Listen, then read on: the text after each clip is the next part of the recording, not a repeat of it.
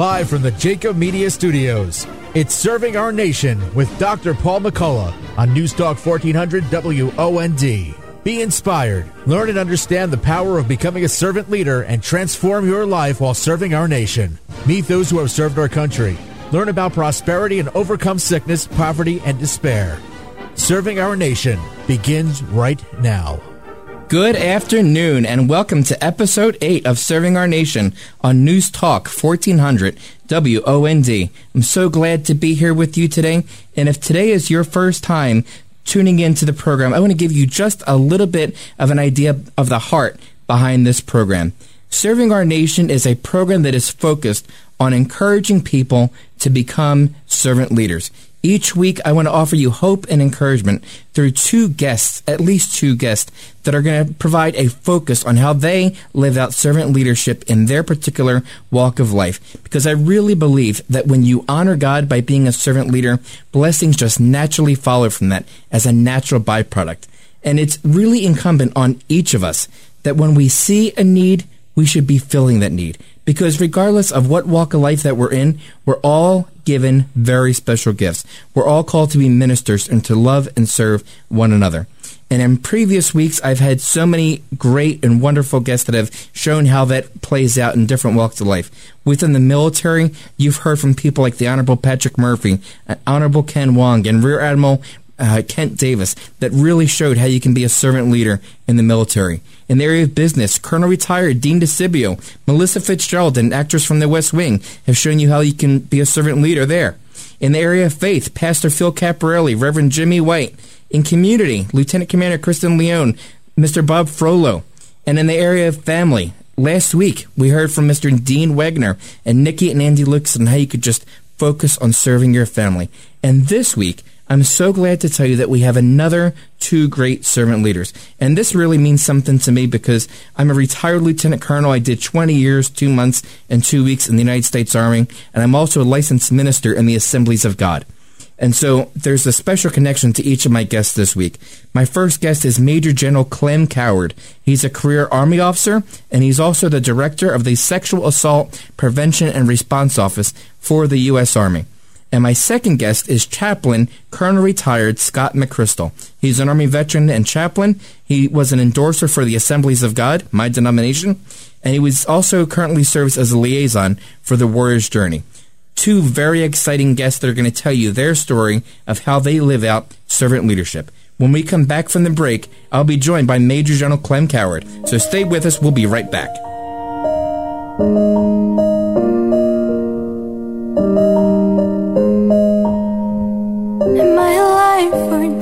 Did the day just pass me by saying sweet dreams? Jersey's News Talk, 1400 WOND. The moments when you wish you could leave again. If you're interested in connecting with Dr. Paul McCullough or interested in being featured on the show, contact Jacob Media Partners via LinkedIn. Now, back to serving our nation. And welcome back to Serving Our Nation on News Talk 1400 WOND. I'm your host, Reverend Dr. Paul McCullough, and I'm joined here today by Major General Clem Coward. Sir, are you on the line with us? Hey, good afternoon, Paul. Can you hear me okay? Yes, sir, absolutely. Thank you so much for taking the time to be on the program today. No, it's my pleasure. Thanks for uh, thanks for the offer. I appreciate it. Sir, it's my pleasure. Uh, you have such a long and accomplished career, but I would like to start with how, when, and why you decided to join the military, particularly our beloved Army. Yeah, I'll try to, like I said, Paul, it's one of those things I could probably talk for hours about. Um, but I tell you, in, in all truthfulness, it, it really was my father's influence. Um, it seems like that's all I knew. I was born into it. I was a, I was a, a military brat, as they call it. Um, I thought my father served uh, an honorable 25 years in the Air Force, and uh, and it's all I knew. And he, and he really, at, at a very young age, I probably didn't know it, um, but I certainly gained that perspective as I got older. Taught me the value of service. Yeah. Um, I don't think I really had that. It's quote unquote we would call the storybook pedigree. Um, he was not this uh, this general officer that we read about in history books or anything like that, but he was a hard-working, disciplined, non-commissioned officer. uh, and I just kind of thought that uh, that was that was what I was supposed to always do was to uh, to join our military. And while he was in the Air Force, I I joined the Army. Um, but I think they're just proud that I that I did serve, and they continue to serve in our military. Thanks. Sir, were you a West Point guy? Were you an ROTC guy? How did you come into our Army? Yeah, so I was uh, I was in the Reserve Officer Training Corps. I was in ROTC, um, and I, and I dabbled in it in high school as well. I, I did three years of junior ROTC, and once again, to be honest with you, it was just something my dad said you're gonna you're gonna join junior ROTC, and uh, did three years of it in high school. Uh, and when I got to college, I, I for two years I just same thing dabbled in it until I said, hey, I think I'm to make a living of this. Um, ran into an influential leader that said, "Hey, we want to contract you," um, and and the rest was history. Uh, once again, it took four years of it in college, and, and then that's how I gained my commission. Sir, I love your story, especially the influence of your father. I recall distinctly when I was about 17 years old and I was looking at college options. My father said to me in no uncertain terms that he was not able to afford four years of the college that I really wanted to go to, and so I needed to help. And he recommended ROTC as a way of me helping. And I thought, all right, well, how hard can it be? I can do four years in the ROTC program. I could do four years maybe in the reserve. If I don't like it, I can be done. And 20 years later, I wound up retiring from our Army. That's so true, Paul. It goes so fast. Um, I, I had all expectations that you know, my wife will, will laugh that I was just going to do 20 years and I was going to retire. Um, and here we are, you know, 32 years later almost, uh, and, and I'm and I'm still serving. So yeah. Well, I also really like when you were talking about JROTC and then how that transitions into the ROTC program. My own son is now 17 years old, and I didn't give him quite the same conversation that my father gave me about not being able to afford it, but I did tell him that I would like him to at least consider it. And I've encouraged him to continue working in the JROTC program. And now in the ROTC program, he's really looking at Penn State and continuing on there. So I'm hopeful that he's going to follow in my footsteps there. That's great. And I, and I think that's something, you know, we as a nation still struggle with. Uh, you know, it's the, it's the sons and daughters of those who have served that, that continue to serve in our nation. Uh, we, we call the one percent.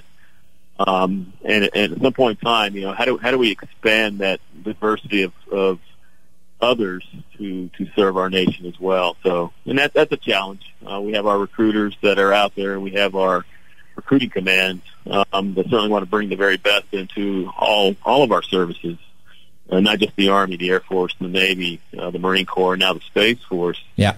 Um, but it, but it's, uh, you know, how do how do we kind of draw that linkage um, and, and get others to serve as well? Absolutely.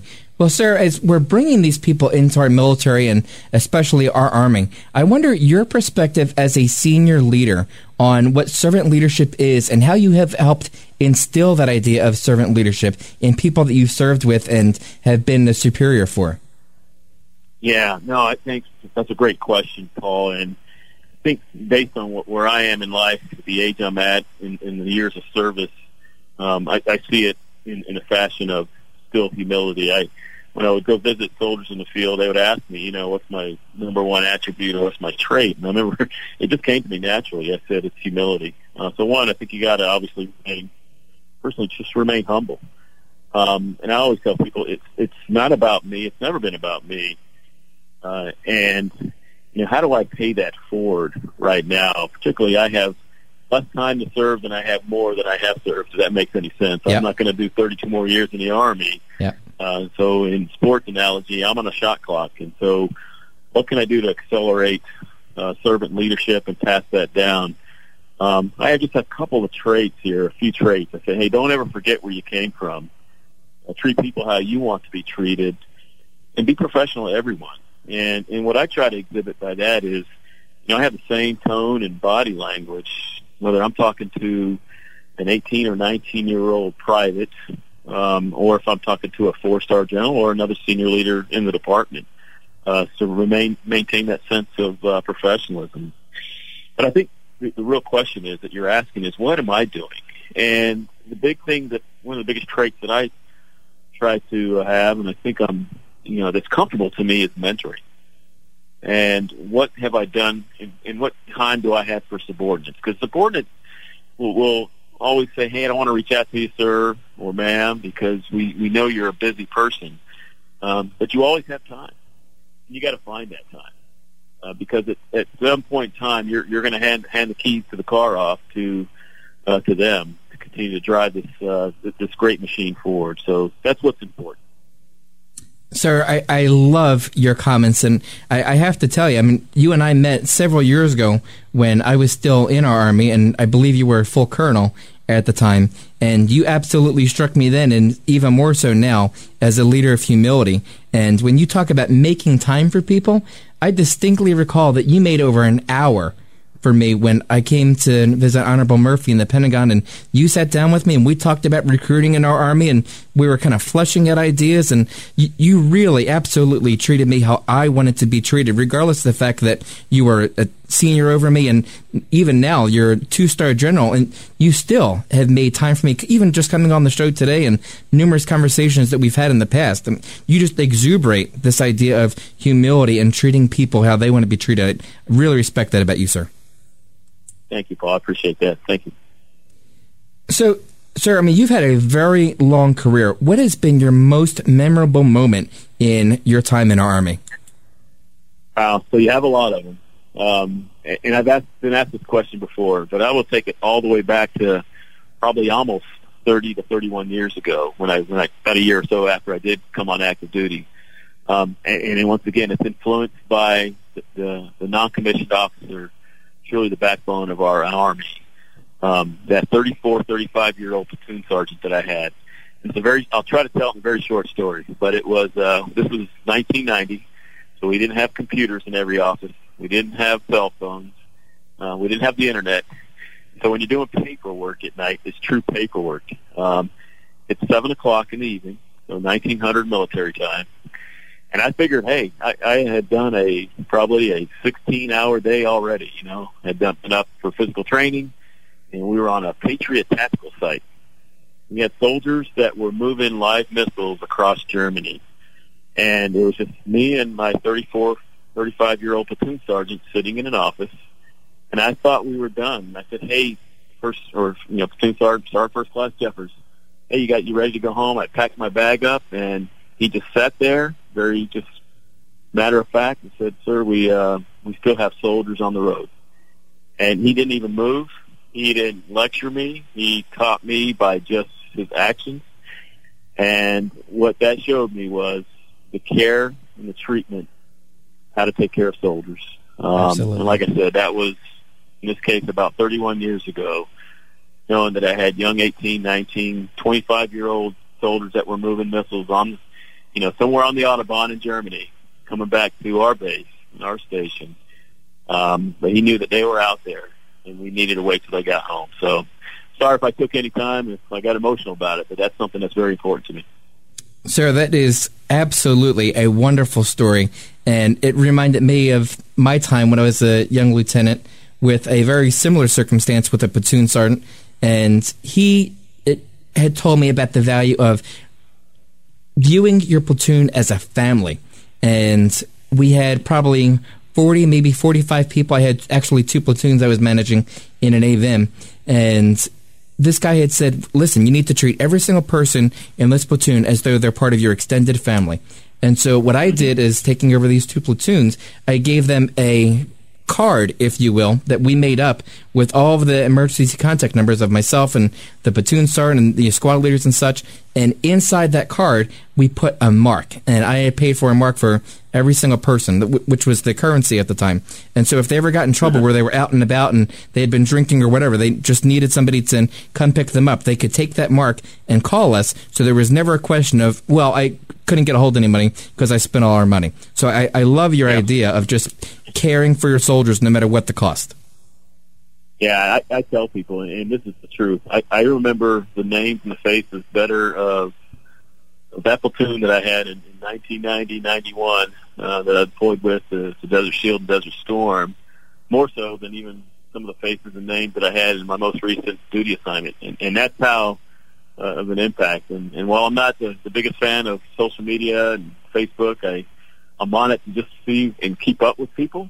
Um, and I see their faces and names out there. Uh, those are the people that uh, truly were probably more influential to where I'm at today. And to, to, for that, I'm, I'm totally indebted to uh, their service.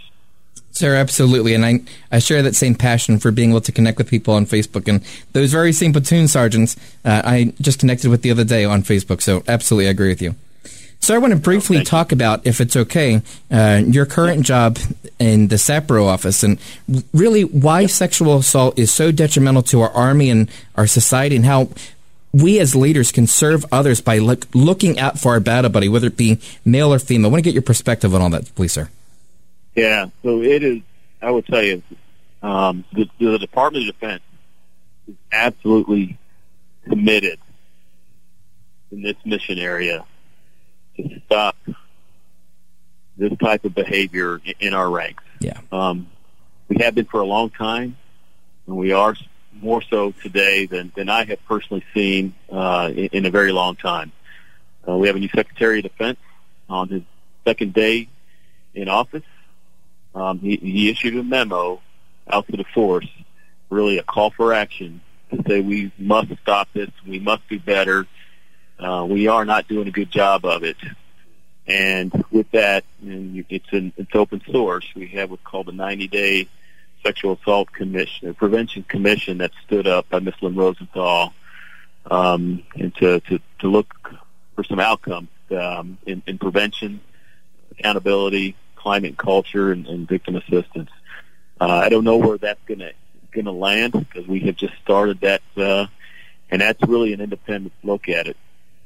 But when it comes to just my own personal value of it, um, it is this this is non-negotiable behavior, and as a leader, you have to exhibit that and profess that from day one. Um, if you're in charge or leading an organization, and I believe that people see that and they understand that and they know where you sit with it. I'm not saying they will think twice, um, but certainly you have put the organization on notice, and it's not a threat uh, because at the end of the day, Paul, it's about readiness. Right.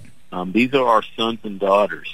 How do we how do we convince mom and dads and grandpas and uncles and aunts and say we want your young son or daughter to join our force um, when they don't have the trust in the force that we are asking their son or daughter to come serve in.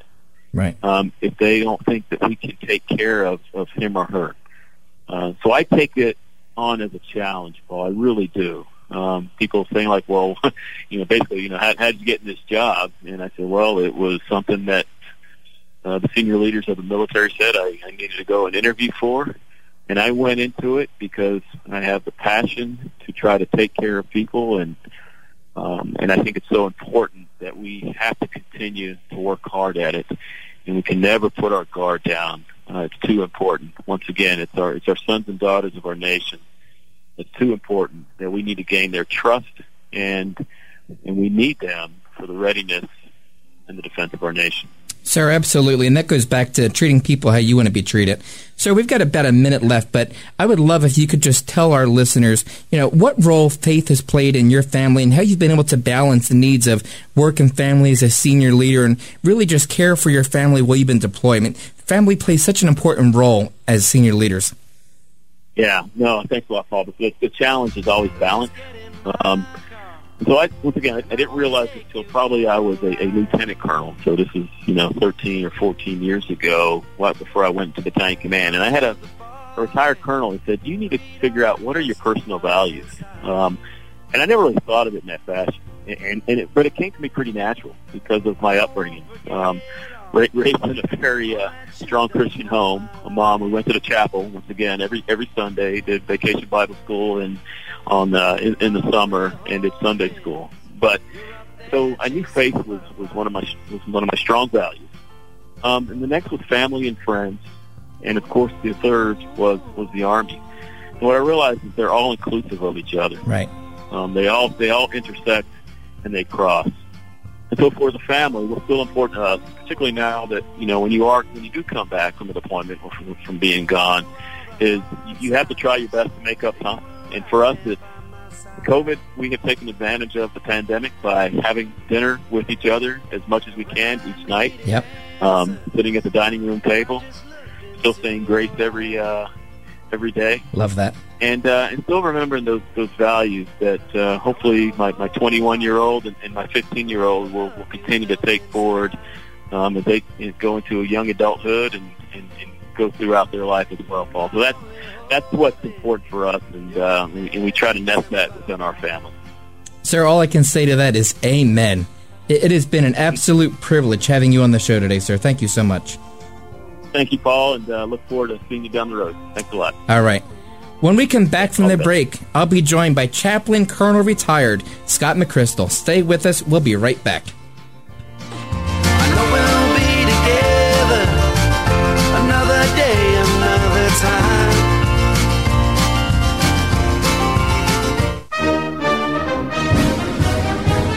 You're listening to Serving Our Nation with Dr. Paul McCullough, a Jacob Media production. And welcome back to Serving Our Nation on News Talk 1400 WOND. I'm your host, Reverend Dr. Paul McCullough. And for those of you just joining, I just want to remind you uh, that I am a licensed minister in the Assemblies of God and a retired lieutenant colonel of 20 years. And so that is the reason for our two guests today. I just had Major General Clem Coward, and now I'm joined by Chaplain Colonel Retired Scott McChrystal. Chaplain, are you with us today? I am definitely with you, Paul. Thank you so much for uh, the invitation. Listen, it is an honor to have you on the show, Chaplain. Thank you so much for taking the time. But, Chaplain, you have a, such a wide and diverse career. Uh, if it's okay, I'd like to just start with a little bit about your military ministry. If you can talk to our listeners about how, when, and why you decided to join the military, specifically our Army. Well, Paul, that so often happens with uh, with boys, and I guess girls too. My dad was uh, a career military officer. I admired him more than any other person in the world, and so I decided to follow in his footsteps and joined ROTC in college, and uh, the rest is history. I just felt my dad used to tell me frequently that the world doesn't owe us a living, and uh, I felt with uh, Vietnam War going on, uh, I should be willing to sacrifice as much as the next person. So that had a lot to do with my joining. Wow, I, I love that. The world doesn't owe us a living. So, from when you joined the Army, what was the calling like for you to become a chaplain? How did that transition go for you? When did that happen? Well, people that knew me well, to include my wife, were shocked. I was an entry officer beginning in 1970 when I became on act, came on active duty, Okay. and uh, I didn't become a Christian until actually after Vietnam.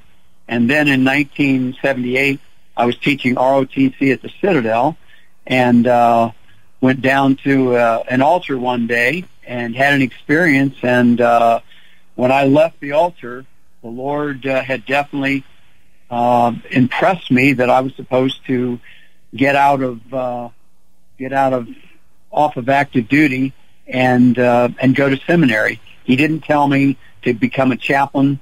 He just said go, and so I didn't know any better. I trusted him, Yeah. and we went. And what was that journey like for you? How, how long did It that process take? It uh, it was actually a surprisingly accelerated process for me, Paul. I I uh, left active duty from the Citadel as an ROTC instructor in in uh, June of 19 let's see 80. Uh, went to seminary, and two and a half years later, I was back on active duty with the 82nd Airborne Division. As a chaplain? I fortunately, yes, I fortunately had a number of courses. The Army had sent me to get a, a master's in business, and so a number of courses uh, were allowed for credit, and I took heavy loads, and because I was uh, coming upon the age uh, limit for accepting chaplains, uh, it was about 36, at least in the rank of of uh, major. I was about to make major, so if I were going to get on active duty, uh, I had to move quickly. So the Lord just gave me favor and and uh, opened the door. And how long did you serve as a chaplain? I served 21 years, Paul. Wow. So I can't imagine the countless number of people that you brought to Christ during that 21 years, chaplain. Well, I I can say I was. um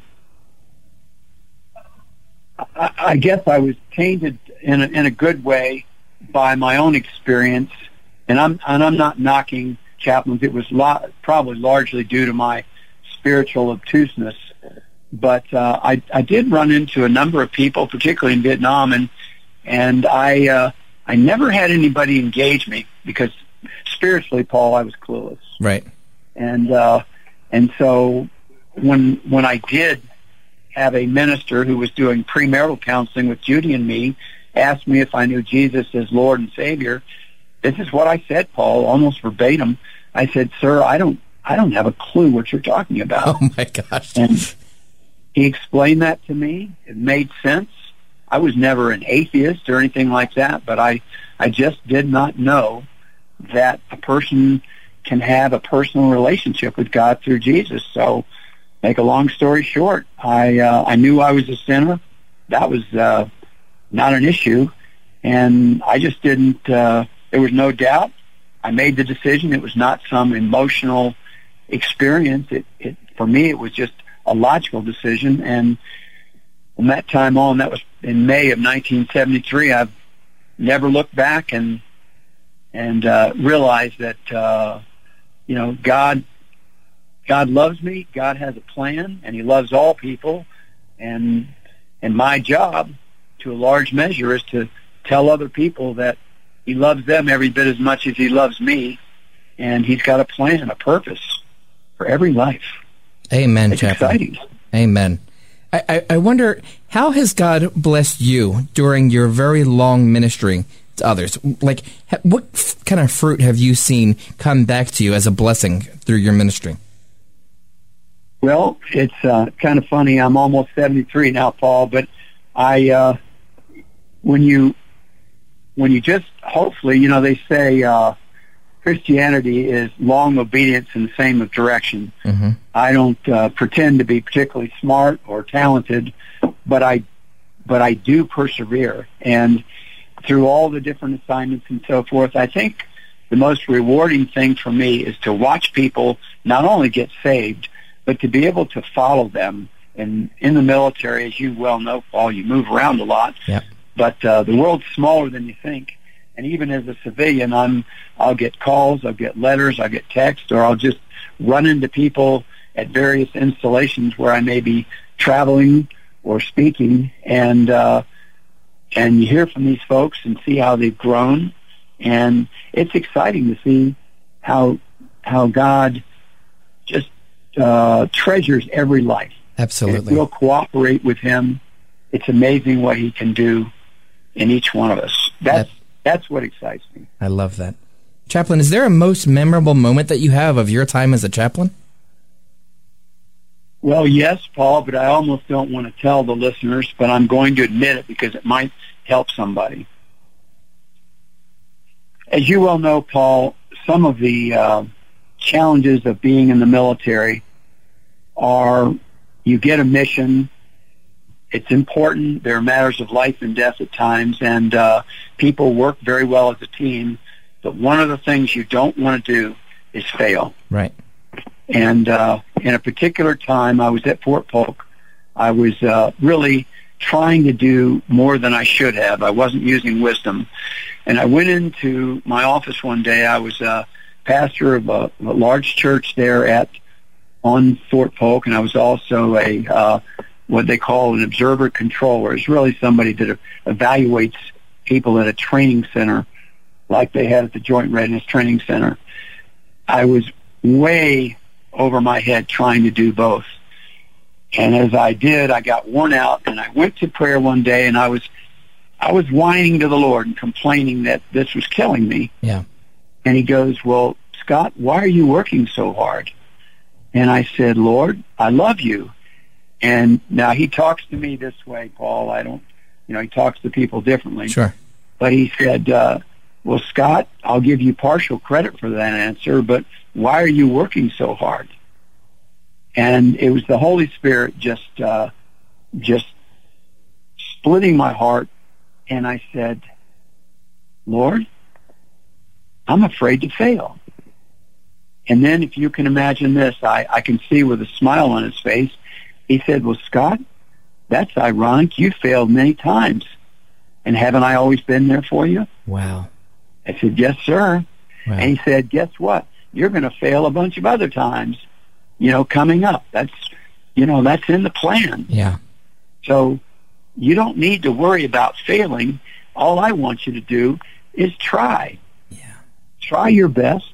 Just like a, a parent isn't going to cast a child away when they fail, but they can be very happy and even proud of them when they try. And so that message finally got into my heart, Paul. And while I still work very hard, I don't think I work as hard as you do, brother. but but to work for the right reasons, not because we're afraid to fail. Chaplain, I love and I've that. been able to share that message with a lot of folks. Thank you so much for sharing that. And, you know, it just reminded me, Jesus says, my yoke is easy and my burden is light. I, I, I love that. Thank you so much for sharing that, Chaplain. Well, Thank you. It was a powerful lesson. I, I also know that you spent quite a bit of time as an endorser for the Assemblies of God denomination for new and aspiring young chaplains that want to become chaplains like you did. What lessons were you able to pass on to these young aspiring chaplains? Well, I think perhaps most importantly, Paul, I'm sure many in your listening audience realize that the, the military in many respects has been a social laboratory.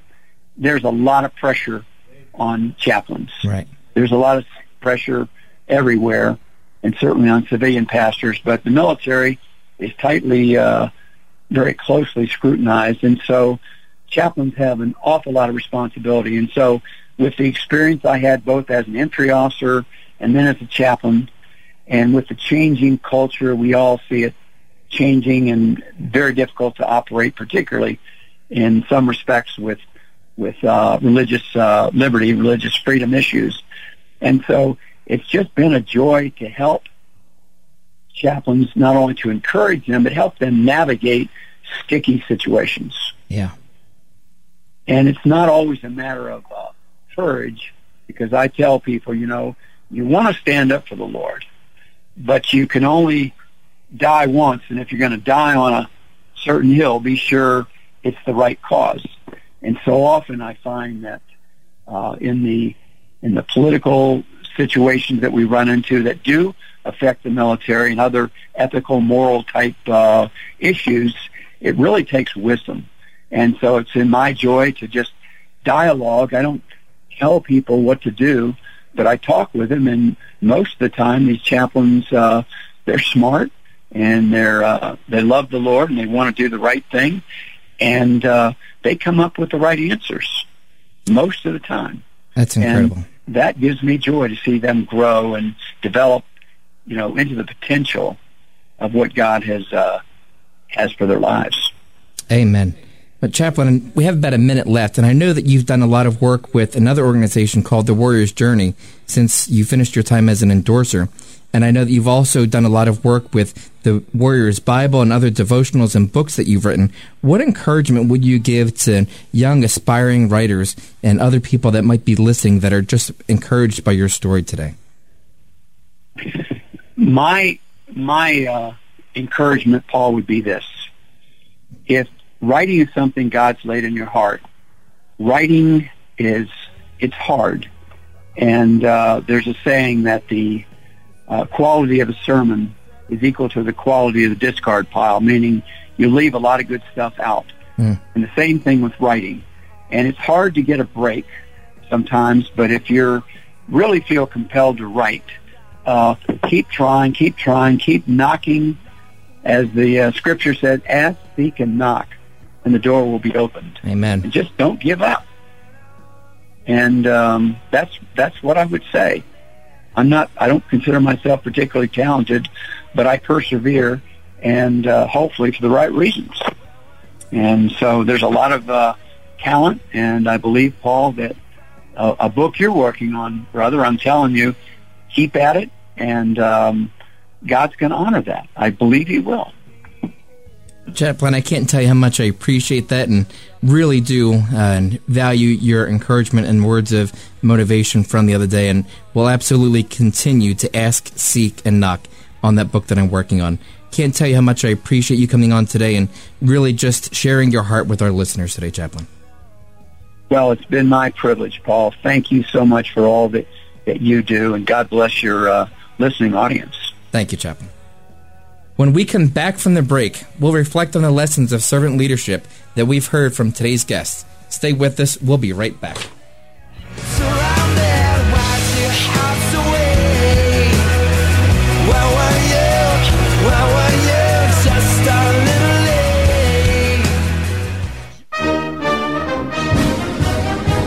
late. You're listening to Serving Our Nation with Dr. Paul McCullough, a Jacob Media production. And welcome back to Serving Our Nation on News Talk 1400 WOND. I'm your host, Reverend Dr. Paul McCullough. And as we close out today's show, let's talk about what we've heard from our guest. Major General Coward and Chaplain McChrystal gave us such very important lessons. I love how Chaplain McChrystal talked about you can just follow people not in terms of likes and things of that nature, but being able to use social media for connecting or reconnecting with people that you may have served with years ago or people that you may have mentored years ago. That is absolutely a form of servant leadership because you might speak words of life into somebody or be somebody's mentor, and decades later, they could have an incredible career and they can tell you, hey, I made a difference or I was able to change my life or make a good decision because of words of life that you spoke into me. So I love that idea of being able to connect with people and keep up with people. And then you also heard Chaplain McChrystal talk about encouraging people. And he said that when he was listening to the Lord and listening to what God was speaking to his heart, he heard the words, Why are you working so hard? And his response was, Well, Lord, I don't want to mess up. But the truth of the matter is, and he said it best, we're all going to mess up. We all fall short of the glory of God. No matter how hard we work, no matter how many hours we put in, we all sin, we all make mistakes, we're flawed human beings. But you can serve other people, but by being a reminder to them that it's going to be okay. They're going to make a mistake, but you can help them to pick themselves up, dust themselves off, and get back in the fight, to keep the faith. You heard General Coward talk about putting others first. Now, he did that in his military career, but you can put others first no matter what walk of life that you're in. And I also heard him distinctly saying, treat others as you want to be treated. And that so much reminds me of John 13 34. And if you ever had a chance to take a look at the logo for this program, it's that John 13 34. And it's Jesus Christ saying to us, A new commandment I give to you love others as I have loved you. And it's really saying the exact same thing. And then you also heard General Coward about how you can serve your family by just having balance in all that you do in your work, in your family, your faith. They all need to intersect and intertwine and be equally balanced.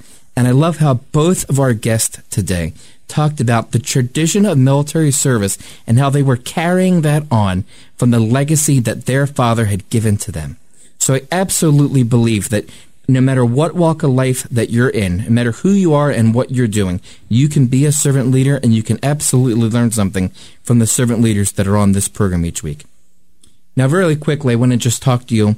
Every week, I mention to you about how when you put good into the universe, good will come back to you. If you recall, a couple of weeks ago, I had a very special guest on this program, Miss Melissa Fitzgerald, who was an actress on The West Wing a few years ago. And, you know, I just continue to try to have a great relationship with Melissa. She's a good friend, and I always want to just serve her and help her in whatever way possible. And this past week, she gave me a very kind and, and just a very heartwarming surprise. She sent me a envelope, and inside there was a handwritten note. Thanks for all that you do with an coin from her organization. And that meant so very much to me. And Melissa, if you're listening, I want to personally thank you for that. And it just really warmed my heart. So it absolutely is true. When you put good into the universe, good comes back to you. Listen, next week, two very exciting guests. In the first half, I've got Lieutenant Colonel Mark Meeker and his wife Kristen. Mark is a career military officer. His wife Kristen has been along his side the entire time. She's an educator and a counselor on military installations, and they're both parents of military children. In the second half, I've got Mr. Danny Nolan. He's a veteran, he's a former police officer, and he's also a worship leader. I am honored to be able to do this program with you each week, and I want to encourage you to sign up for my Spotify and Apple Podcast mailing list through my website at ReverendDrPaul.com. That's R E V D R Paul.com. As you go about your week, no matter where you're at and what you're doing, always ask of the people around you, How can I help? Thanks for listening, and join us again next week.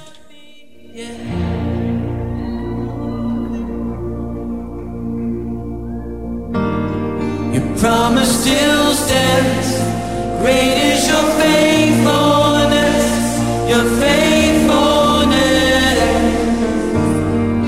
Still in your